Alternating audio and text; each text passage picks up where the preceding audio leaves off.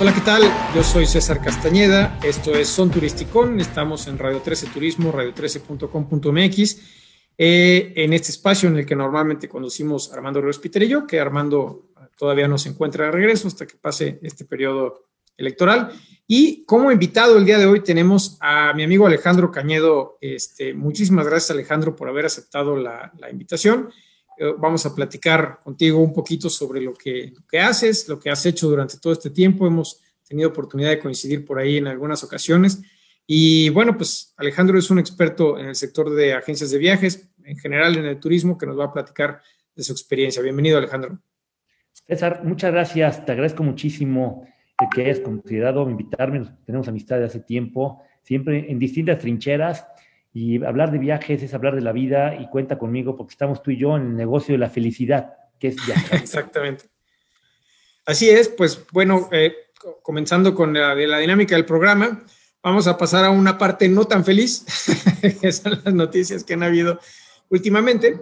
Eh, hemos observado en el sector un poco de recuperación, eh, los indicadores que han salido del de, el mes de abril, que ya está eh, pues todo, todo contabilizado, han sido relativamente buenos la Semana Santa a varios destinos les, les, sirvió, Semana Santa y Pascua. Pero, y bueno, también otra noticia que, que sí es buena es que ya se llevó a cabo por fin una versión presencial de FITUR. Estuvo ahí la, la Organización Mundial del Turismo con diferentes ministros de diferentes países. El, el, evento pues se llevó a cabo, evidentemente no con el aforo que se, que se tenía previo a, a esta situación, pero sí pues una buena participación y pues ya abre un poquito más el ánimo, ¿no? Esperamos que las otras ferias importantes que vienen más adelante, WTM en Londres, Berlín el año próximo, ya sean presenciales. El Tianguis todavía está un poquito en discusión, parece que se vuelve a, a, a retrasar, eh, y, pero bueno, pues todo, todo indica que ya van a poder haber eventos por lo menos híbridos, ¿no? un, un, pedazo presencial y otra parte en participación a distancia, como fue el caso de, de esta Fitur. Eh, ¿Tú has participado en algún Fitur, Alejandro? Sí, sí, es, tengo experiencia desde el 2005, fue mi primer Fitur como agente de viajes, una experiencia impresionante. Yo creo que los Fitur 2005, 2006 y luego el 8 fueron los más espectaculares porque era el boom español donde la industria estaba en su mejor apogeo, donde había inversiones hoteleras por todo el mundo. Hasta antes de la crisis financiera. Exactamente, por eso fue 2005, 2006 y 2007 y 2008. Yo me acuerdo en el 2008 era demasiado Fitur. El movimiento. Movimiento. Me acuerdo que las Islas Baleares tenían en su stand, llevaron un velero gigantesco de la Copa América que se celebra siempre en el Mediterráneo y era impresionante ver la cantidad de personas que acudían y entre los imanes que atraían para que las gentes se acercaran más, me acuerdo que Marbella tenía a Michael Douglas, el actor norteamericano, uh -huh así por mucho. Y yo creo que llevar a un actor de esas características a tu stand para atraer personas, pues es una gran cantidad de recursos porque lo sabía. Entonces, claro. luego, luego otro Fitur ya de, de, los 2011 y todo, ya fui notando la diferencia, ya no eran tan grandes. Había también esa situación de México que siempre había el de México y siempre... México muy, siempre destacaba. Siempre destacaba con muy buena calidad, con mucho ánimo y aparte en lugar muy, muy colocado. Se ve que la relación con IFEMA era muy buena porque siempre estábamos sí. en un lugar trascendental. También lo que es Cancún lo hacían muy bien, todo lo que es la Riviera Maya, lo que es la parte de Quintana Roo, que lo hacían pegadito, lo hacían como en una isla aparte, pero eso permitía que hubiera comunicación y se notaba, la, se notaba una diferencia de compromiso entre los dos. Aunque estuvieran separados, había una comunión entre los dos stands.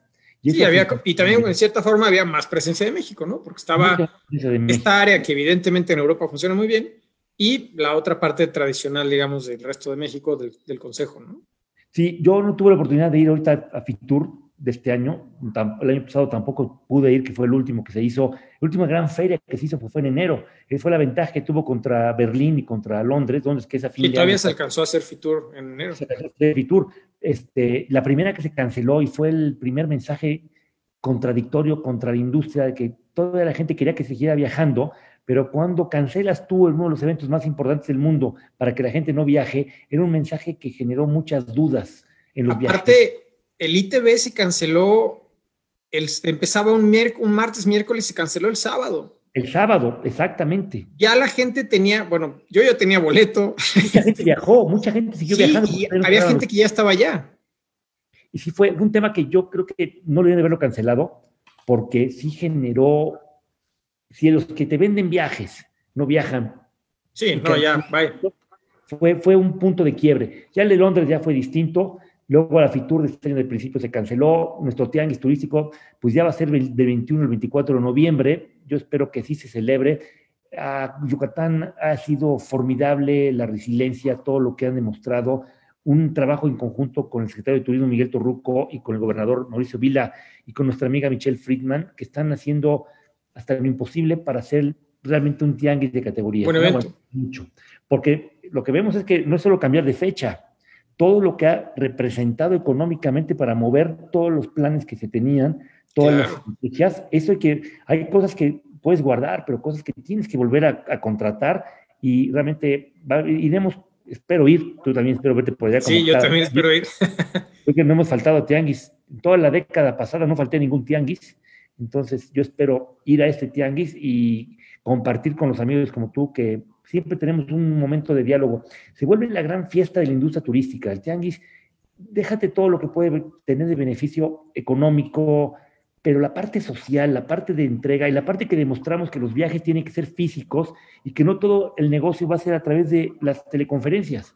Estamos seguros que puede, que puede haber eso. Entonces, yo... No, y digo, tú, que has ido tantas veces el, el, negocio, obviamente sacas citas preestablecidas y vas y ves a algunos, ¿no? Tres, cuatro, cinco importantes que tienes que ver. Pero a lo mejor sacas igual de negocios o hasta más en los pasillos, en los cafés. En... Así se hace. Yo, César, yo te conocí en un tianguis. Teníamos una referencia. es verdad. Un pariente tuyo que nos, que nos hizo previamente una, un, un, match, un match, como dicen los, los chavos ahora. Y, pero realmente platicamos en el tianguis y nos volvimos a ver y cada vez nos veíamos en diferentes alternativas, pero es, es, es, es, el integrador más fuerte de nuestra industria que nos permite tener un rumbo adecuado. Yo el tianguis le tengo mucha fe, me gustan mucho los tianguis y esperemos que el tianguis de, Yucatán sea muy bueno. Yo no sé cuándo va a ser el del 2022, porque normalmente si se. Si se va a hacer en las fechas normales quedaría muy pegado. Muy pegado, entonces es un tema que, que, si se va a hacer, que se siga haciendo en las fechas normales, aunque a mí no me desagrada hacerlo en noviembre, ¿eh? Porque preparas el año siguiente, ya empiezas el es año. correcto. A mí, si lo vuelven a hacer y el secretario eh, este, Ruco decide ya hacerlo en el segundo semestre del año, yo estaría muy de acuerdo también, ¿eh? porque es parecido al modelo de Londres, es un mercado, sí, distinto, pero puede permitir que tengamos ya la previsión del año siguiente más clara. Sí, el, el tema creo que digo, la lógica que a mí me parece interesante es que en marzo, abril, que termina la temporada fuerte de Norteamérica, visitantes de Canadá y Estados Unidos, pues renegocias para el año siguiente, pero pues en, eh, el mercado nacional es justo cuando va a empezar la temporada de, Santa y Pascua, ¿no? Que pues evidentemente es una temporada también muy importante para, México. Entonces, pues, todo el año hay pros y contras, pero creo que sí, a lo mejor quedarían muy pegados noviembre, marzo, a ver, a ver qué es la, cuál es la decisión que toman y sobre todo que se lleve a cabo el de noviembre, ¿no? Que se lleve a cabo el de noviembre y que se lleve a cabo el, el, el, de marzo, porque sería muy bueno. Serían, si no se llega a cabo el de noviembre, serían dos años sin haber tenido esta situación. Le quedarían solamente el 22, 23 y 24. O sea, Miguel, Miguel Torruco ha tenido el tianguis del 2019 y se canceló el de 2000, pues se cancelaría 20 y, y, 21. Esperemos si hacer 22, 23 y 24, ¿no? Así es.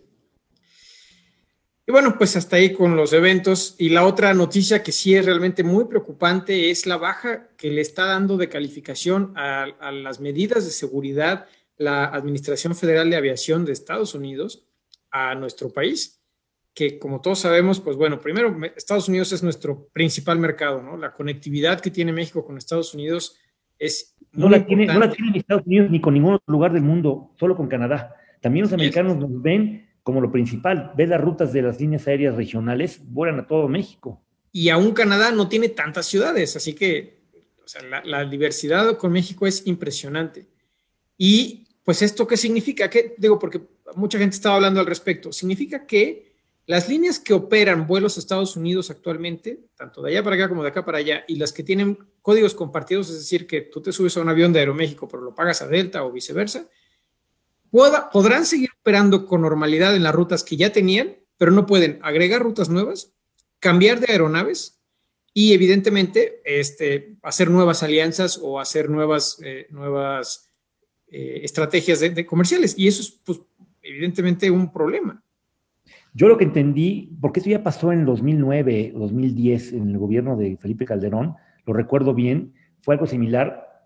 No pueden abrir nuevas rutas y ahorita el, terrible daño es que muchas rutas se cancelaron por la pandemia, entonces...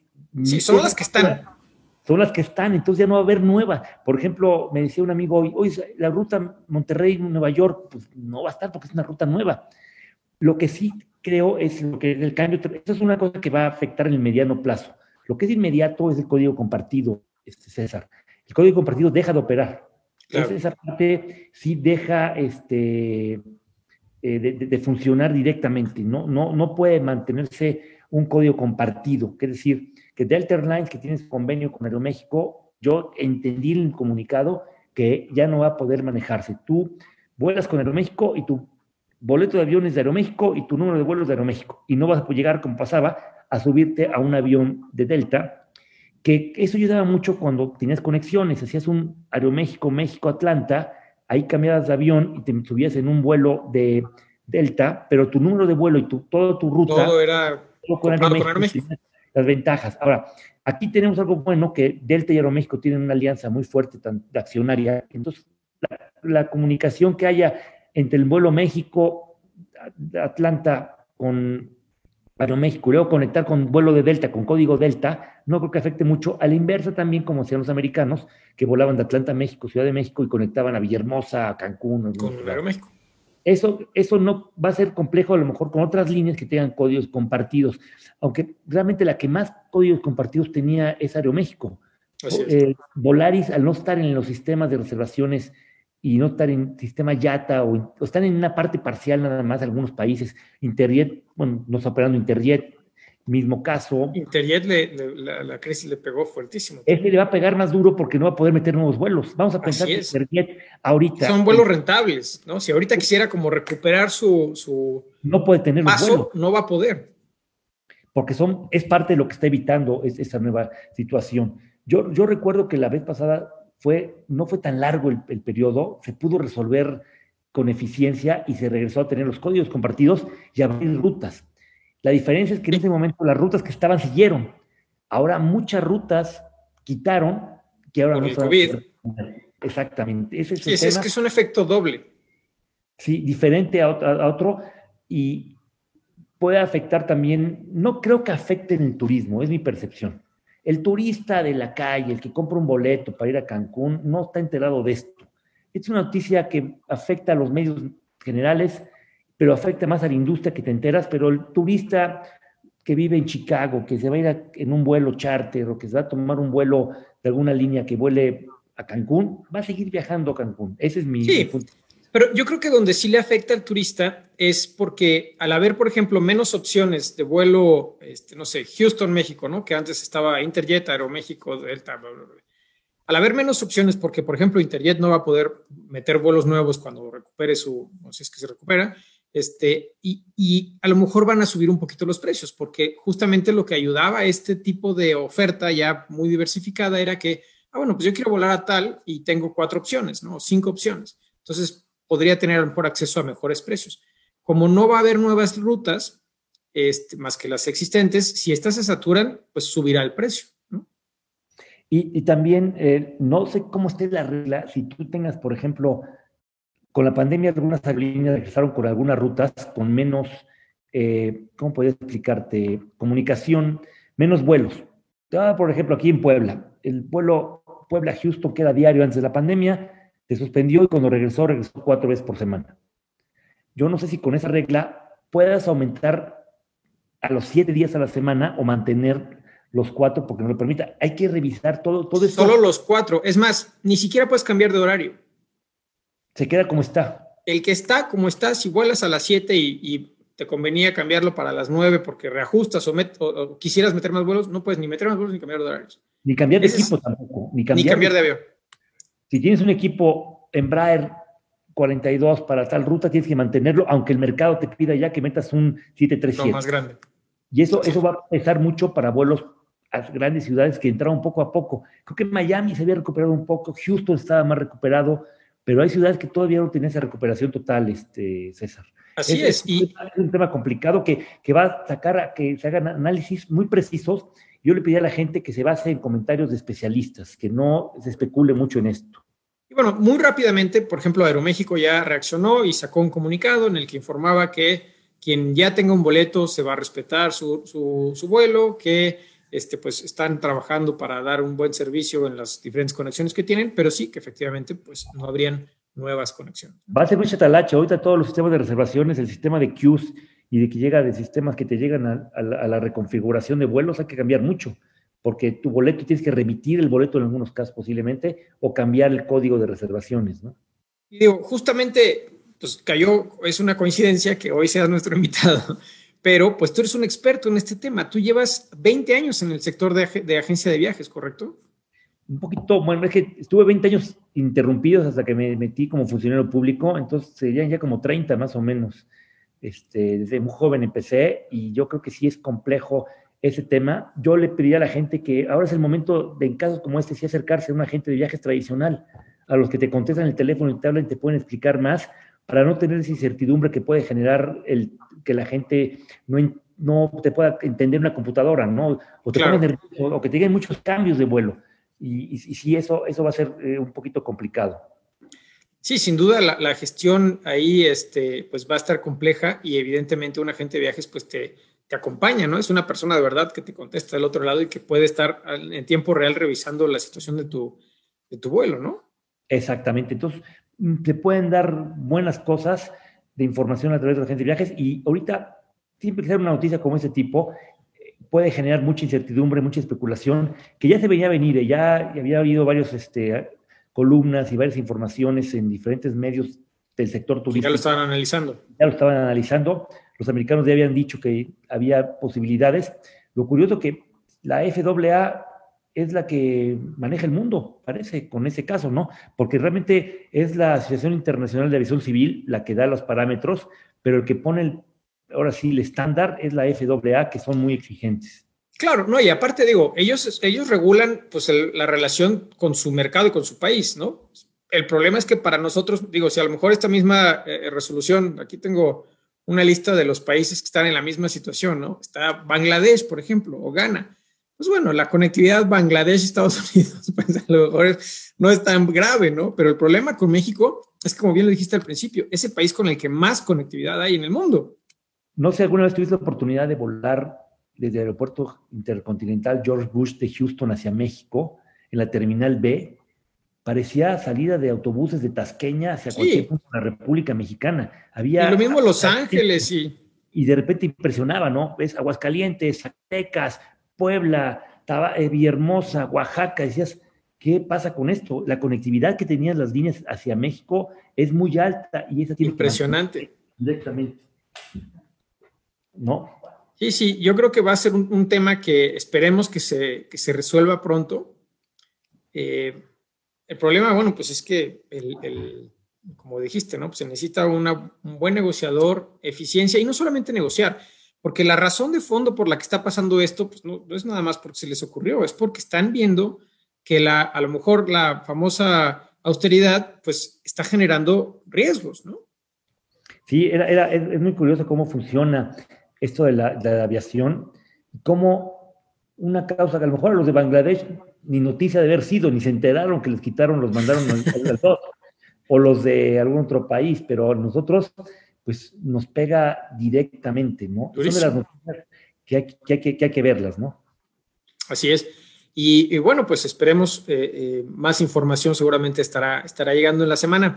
Pero ah, platícanos, mi querido Alejandro, ¿cómo está la situación eh, del, turismo en general en Puebla? ¿Cómo les ha ido con la recuperación? Platicaba ah, más, temprano hoy con, unos amigos de, de, una empresa que pues, y prácticamente es el sentir de, muchos destinos que poco a poco ya se está recuperando, ya empieza a haber más movimiento, empiezan a haber buenas reservaciones y un poquito más de, pues, de gasto en el sector. ¿Ustedes cómo lo están viviendo por allá? Estamos encontrando que dos tipos de condiciones. El mercado emisor, el que sale, se está recuperando poco a poco. El poblano le gusta mucho salir a playas, ha salido mucho, y fue parte también algún segmento del mercado que logró salir a vacunar a Estados Unidos, igual que otras ciudades como México, Monterrey, Guadalajara, el norte. Hubo un perfil que buscó de cualquier manera irse al principio con miedo porque no sabía y al final ya se llevaban todos los que podían ir y hasta organizaban viajes. Mucha gente, pensamos los agentes de viajes tradicionales que esto iba a mantenerse como un regreso a que la gente iba a comprar con la gente de viajes, porque cuando fue la crisis fundamental en abril y mayo, que la gente no podía conectarse con agencias de viajes, que le costaba muchísimo llamar a la línea aérea, decían, van a regresar, vamos a comprar, la próxima les compramos. Pero no, ¿eh? detectamos que sí, mucha gente siguió viajando al extranjero, comprando por línea, y que sí tuvimos algún incremento, pero no como que se esperaba. Ahora bien, eh, la llegada de turistas hacia otros lugares como Puebla se ha empezado a mejorar. Yo creo que se ha visto que es una de las ciudades que tiene actividades muchas al aire libre y que hemos encontrado a destinos adecuados. Eso es lo que yo estoy detectando. Y lo que nos preocupa mucho todavía es el viaje que las agencias de viajes tienen en Europa, por ejemplo. Europa sigue siendo, sigue frenado, no hay. Canadá está cerrado. Canadá está cerrado. Son lugares que el mexicano viaja fácilmente porque no son tan altos, hay excursiones que se dan, el mercado de la gente que no viaja sola, que le gusta viajar acompañado, y es el negocio que las agencias de viajes tenían, ha sido afectado. Los cruceros, que es una maravilla vender cruceros porque la gente no le gusta comprarlo por línea, no sabe comprarlo por línea, fue de las industrias que más afectó. Han trabajado las compañías navieras con mucha agilidad para poder estar al día y solo esperamos que los puertos americanos empiecen a jalar porque ya ha habido algunos recorridos. Pues sí ha sido un reto fundamental, pero lo que pensamos que podía haber sido un regreso triunfal de las agencias tradicionales fue solamente a lo mejor una pequeña brisa. y, eh, hubo días en que no conseguía gente coche de renta en Houston, de la gran cantidad de mexicanos que fueron para... A vacunarse. A vacunarse. Hay ciudades que nunca, fueron, nunca estuvieron en el mapa turístico como Amarillo, Texas, que si Amarillo llega a hacer un estudio de su PBR de su Producto Interno Bruto y todo lo que produce, no habría manera de calcularlo tan, comparado con otros años porque hoteles de cualquier tipo estaban llenos en un lugar que está a cuatro horas de Dallas y a ocho horas de Houston, ¿no? Sí, sin duda, esta, esta situación pues ha venido a, trastornar algunos lugares. Y una plática que teníamos con, con otros pueblos mágicos, por ejemplo, la, la, semana pasada tuvimos a Comitán, es que a lo mejor algunos lugares pequeños, como Amarillo, Texas, de repente están viendo por alguna razón cercanía, seguridad, en este caso por la vacuna, que hay un flujo de turistas, pero que podrían tratar a través de una buena estrategia de pues hacer una presencia de marca o generar una, eh, pues preferencia por parte de ciertos segmentos del mercado para que ya que pase esto sigan siendo destinos visitados, ¿no? Se abrió una oportunidad, a lo mejor ahorita la gente no está tanto pensando en ir a una playa muy llena, pero pues un pueblo mágico puede ser una buena opción. Un pueblo mágico es ahora la opción más libre que uno puede tener porque sus mayores acciones son al aire libre. Perdón la redundancia. Y yo creo que aquí la clave es que los pueblos mágicos pongan todas sus energías, cada uno en posicionarse. Para aprovechar, exacto, porque todos esos clientes que están yendo ahorita te van a recomendar más adelante o van a regresar o a lo mejor van a ir a otro pueblo mágico tiene que tener muy claro sus acciones de atención y acciones de promoción. Muy, muy claro. Porque es diferente, ¿eh? Aquel pueblo solo se promueva, pero que no busque que las acciones de atención, capacitación, adiestramiento, entrenamiento y mejora del producto no lo hagan, van a generar solamente una avalancha de mucha gente que va a ser el, mayor mal recomendador del lugar. Pero se dedican a hacer una campaña muy estratégica, pero gran, gran parte de su presupuesto lo dedican a gestionar el producto de la mejor manera posible, van a poder encontrar una derrama económica futuro mucho más amplia por la gran cantidad de recomendaciones que la gente haga. Entonces, desafortunadamente muchas veces solamente creemos que promocionando vendemos y el turismo es más importante las estrategias de atención bien desarrolladas que campañas de publicidad mal enfocadas. Claro, y la, experiencia que vayas dejando que se convierte no solamente en el boca a boca, sino ahora, pues, el impacto de las redes sociales, que la gente que estuvo ahí, que le gustó y que publica y que se vuelve tu promotor, ¿no? Si es que le fue bien. Y para bien o para mal. Entonces, creo que hay que generar estrategias muy claras hacia ver hacia dónde vamos, qué queremos y cómo lo queremos llegar. ¿Cuál es el mercado que queremos atacar? No todos los mercados son para todas las ciudades. No todos los públicos tenemos la misma visibilidad, no cualquier gente va a llegar a nosotros. Tenemos que saber qué producto vender. Cuando tú vendes un producto al mercado equivocado y este lo utiliza, aunque seas muy bueno, la experiencia no va a ser la que ellos esperan. Tú no vas a poder atender a un grupo de adultos mayores que vayan a un lugar donde sea de rafting, por más que sea, o a una ciudad donde le vas a dar estrategias y proyectos de, eventos tranquilos como música clásica, talleres de, lecturas sobre obras clásicas, y lo llevas a un joven, pues no va a querer regresar. Hay que saber enfocar. El turismo es transversal a la atención y promoción, pero con el entendimiento de lo que se debe de vender. Es correcto. Pero bueno, ahora vemos que Puebla, aparte de su, de su oferta cultural, este, de su patrimonio histórico y gastronómico, se ha vuelto también un destino de aventura con esto de los, de los topes para la carril de bici. Se volvió todo un, como una situación tan... tan Puede ser una tontería, pero se, volvió viral. Pero es un buen ejemplo. Se vuelve Todo México habló de eso. Sí, se vuelven, de repente se vuelven viral cosas que no, no, no se interpretan cómo, y luego quiere hacer estrategias para hacer viral algo que tiene... Y no sale y no sale. Es, es, muy curioso. Y es una tontería. Fue alguien que lo agarró y hasta llaveros ya vendían sobre esto. y es más, la calle no es una calle, pues, está cerca del centro histórico y volvió eso por un video de que alguien grabó y lo subió como una cosa chistosa. Y la gente iba luego a sacarse la foto ahí. Entonces, ya se volvió un punto turístico ya se, ya se quería también poner topes en el partido de fútbol Puebla Santos para que los, de los Santos se cayeran, ¿no? Pero no, no se cayeron a ningún lado y desafortunadamente que muy buena campaña, es la mejor campaña de los últimos 10 años. Un entrenador que ha dado y recobrado la esperanza en un equipo de fútbol y que esperemos que con su contratación de dos años más que va a estar en el Puebla, logremos ya trascender. Si el primer torneo hizo lo que hizo empezando de una manera, lograremos mucho con ese ímpetu, porque Puebla, pues Puebla es mucho, Puebla es grande, Puebla tiene muchas cosas que ver, que ofrecer, ya lo dijiste, gastronomía, cultura, deportes. Eh, somos un estado y una ciudad que tiene un posicionamiento que debe de seguir manteniéndose como en los grandes momentos.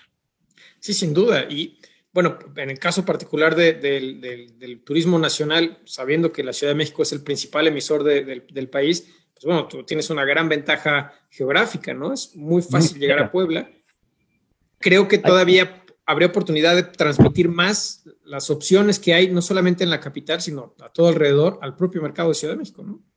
Y, contrastar con otros lugares que tenemos, las experiencias que podemos generar y todo el, el, enorme bagaje cultural que hay. Ya sabemos que a lo mejor hay jóvenes que quieren ir a la playa nada más, pero parte de su vocación o cuando empiecen a crecer, a tener más actividades, Muchas de las ideas de los negocios se les pueden dar y de vida en el ocio inteligente. El ocio inteligente es hacer vacaciones sin no hacer nada, sin estar pensando cuando tu mente ya no está en el día a día, sino que está basada en ver qué nuevas cosas puedes tener y a lo mejor tus ideas te pueden llegar, César. Tú a lo mejor una visita a Puebla, en visitando uno de los grandes museos, puedes encontrar un modelo de negocio que no habías pensado y que te llegó de, así de, inspiración. inspiración hablando, digo, a mí me, encanta tu ciudad, he tenido oportunidad de ir muchas veces, pero a mí me llamó mucho la atención una, noticia que vi que por ahí el, Museo del Barroco iba a dejar de operar como tal. ¿Eso sucedió o no? ¿Qué, ¿Qué, fue lo que pasó con el Museo del Barroco? Fue una mala interpretación de una noticia. Desafortunadamente vivimos en muchas cosas que a veces la primera noticia es lo que se da y no se recupera una información clara. El Barroco sigue funcionando sigue funcionando igual, fue que se iba a hacer una exposición específica que tenía que ver con la cultura popular y uno de los productos era poner un ring que especificaba lo que había y había situaciones de incomodidad de que iba a cambiar todo. No cambió nada, el museo sigue, ahorita hay una exposición muy interesante de Da Vinci que es creada por los mismos que tienen la de Van Gogh ahí, el Monumento a la Madre de la Ciudad de México. La misma compañía que hizo esa la tiene en la Ciudad de Puebla, el Museo Barroco. Es un museo de, primera, de primer nivel, ¿eh? es un museo fabuloso. De clase mundial. Tanto la arquitectura del, edificio que alberga la colección como la colección que tiene es, es increíble y, y creo que ahí también hay que aclarar porque no toda la gente lo sabe no es del barroco poblano, es del barroco en el mundo. Exactamente. Puebla es la ciudad barroca por excelencia de América Latina. Y esa, esa fue influencia que tiene, atrajo a crear un museo que el propio contenedor no es barroco.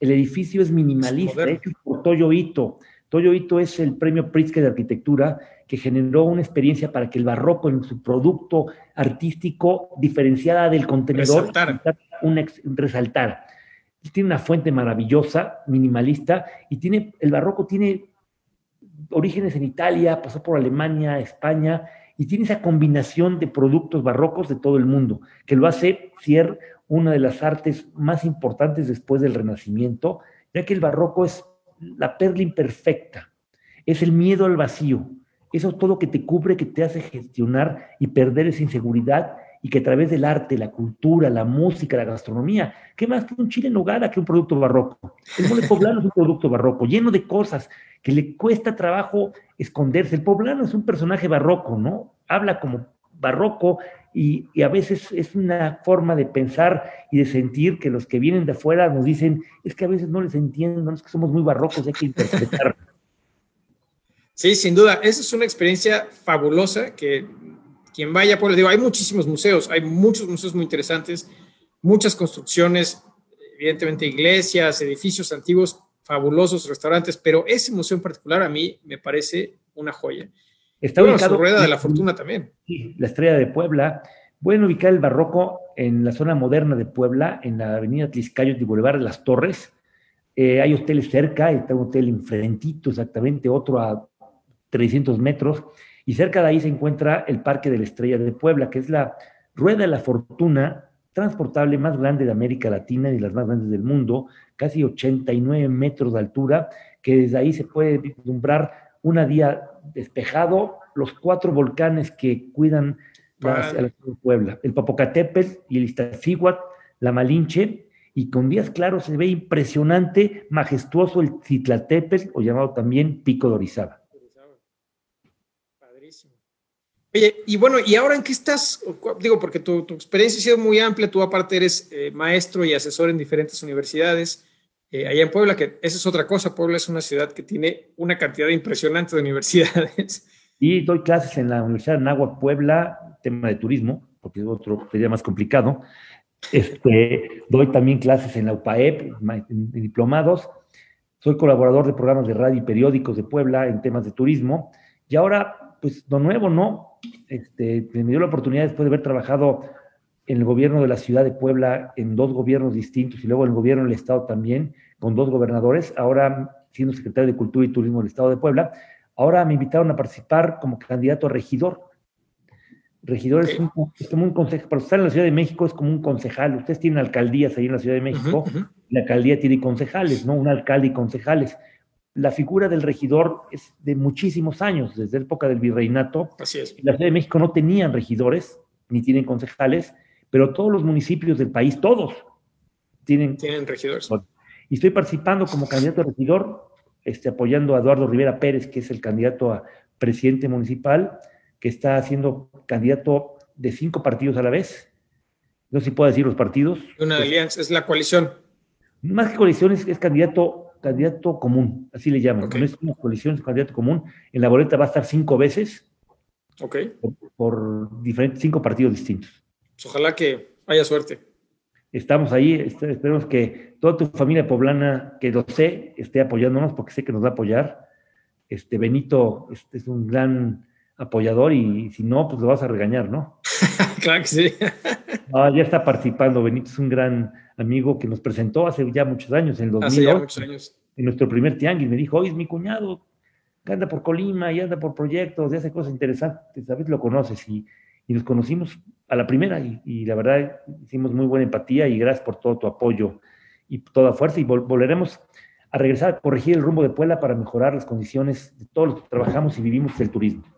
Fíjate que a mí me, me, me, gusta que haya participación porque muchas veces cuando eres especialista en el sector turístico y te encuentras con diferentes tipos de autoridades, que evidentemente pues hay que trabajar eh, en conjunto para muchas cosas, no siempre se entiende nuestro sector y que haya representatividad de gente que entiende nuestro sector. Alguna vez lo dijo, creo que fue Miguel Alemán, eh, si él hubiera sido secretario de Turismo antes de ser presidente, hubiera tenido otra visión completamente diferente, ¿no?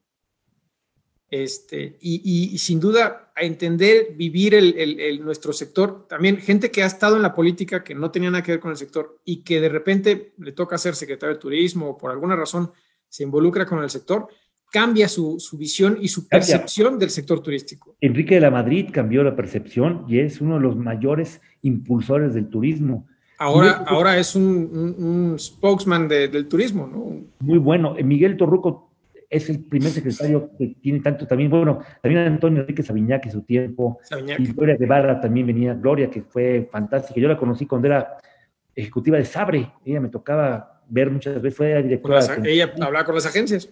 Directora general de Sabre, siempre activa, ahora ha llegado a lo más alto de la cúspide y es un ejemplo, y toda la industria la quiere mucho, es muy reconocida Igual Miguel Torruco, que ha sido motor del turismo también. Yo he tenido la, fortuna de contar con, su amistad y ha estado en muchas áreas de turismo. Y, es muy importante que los gobiernos vean que el turismo tiene su esencia distinta a cualquier otra área y que tratar temas de turismo, tenemos un lenguaje como el alfabeto aeronáutico que a veces tú y yo lo podemos decir y que podemos estar hablando otro idioma, el idioma del turismo tiene cierta estabilidad emocional que tenemos que entendernos por los tiempos que, se dan, las pausas que hay y los procesos que tenemos.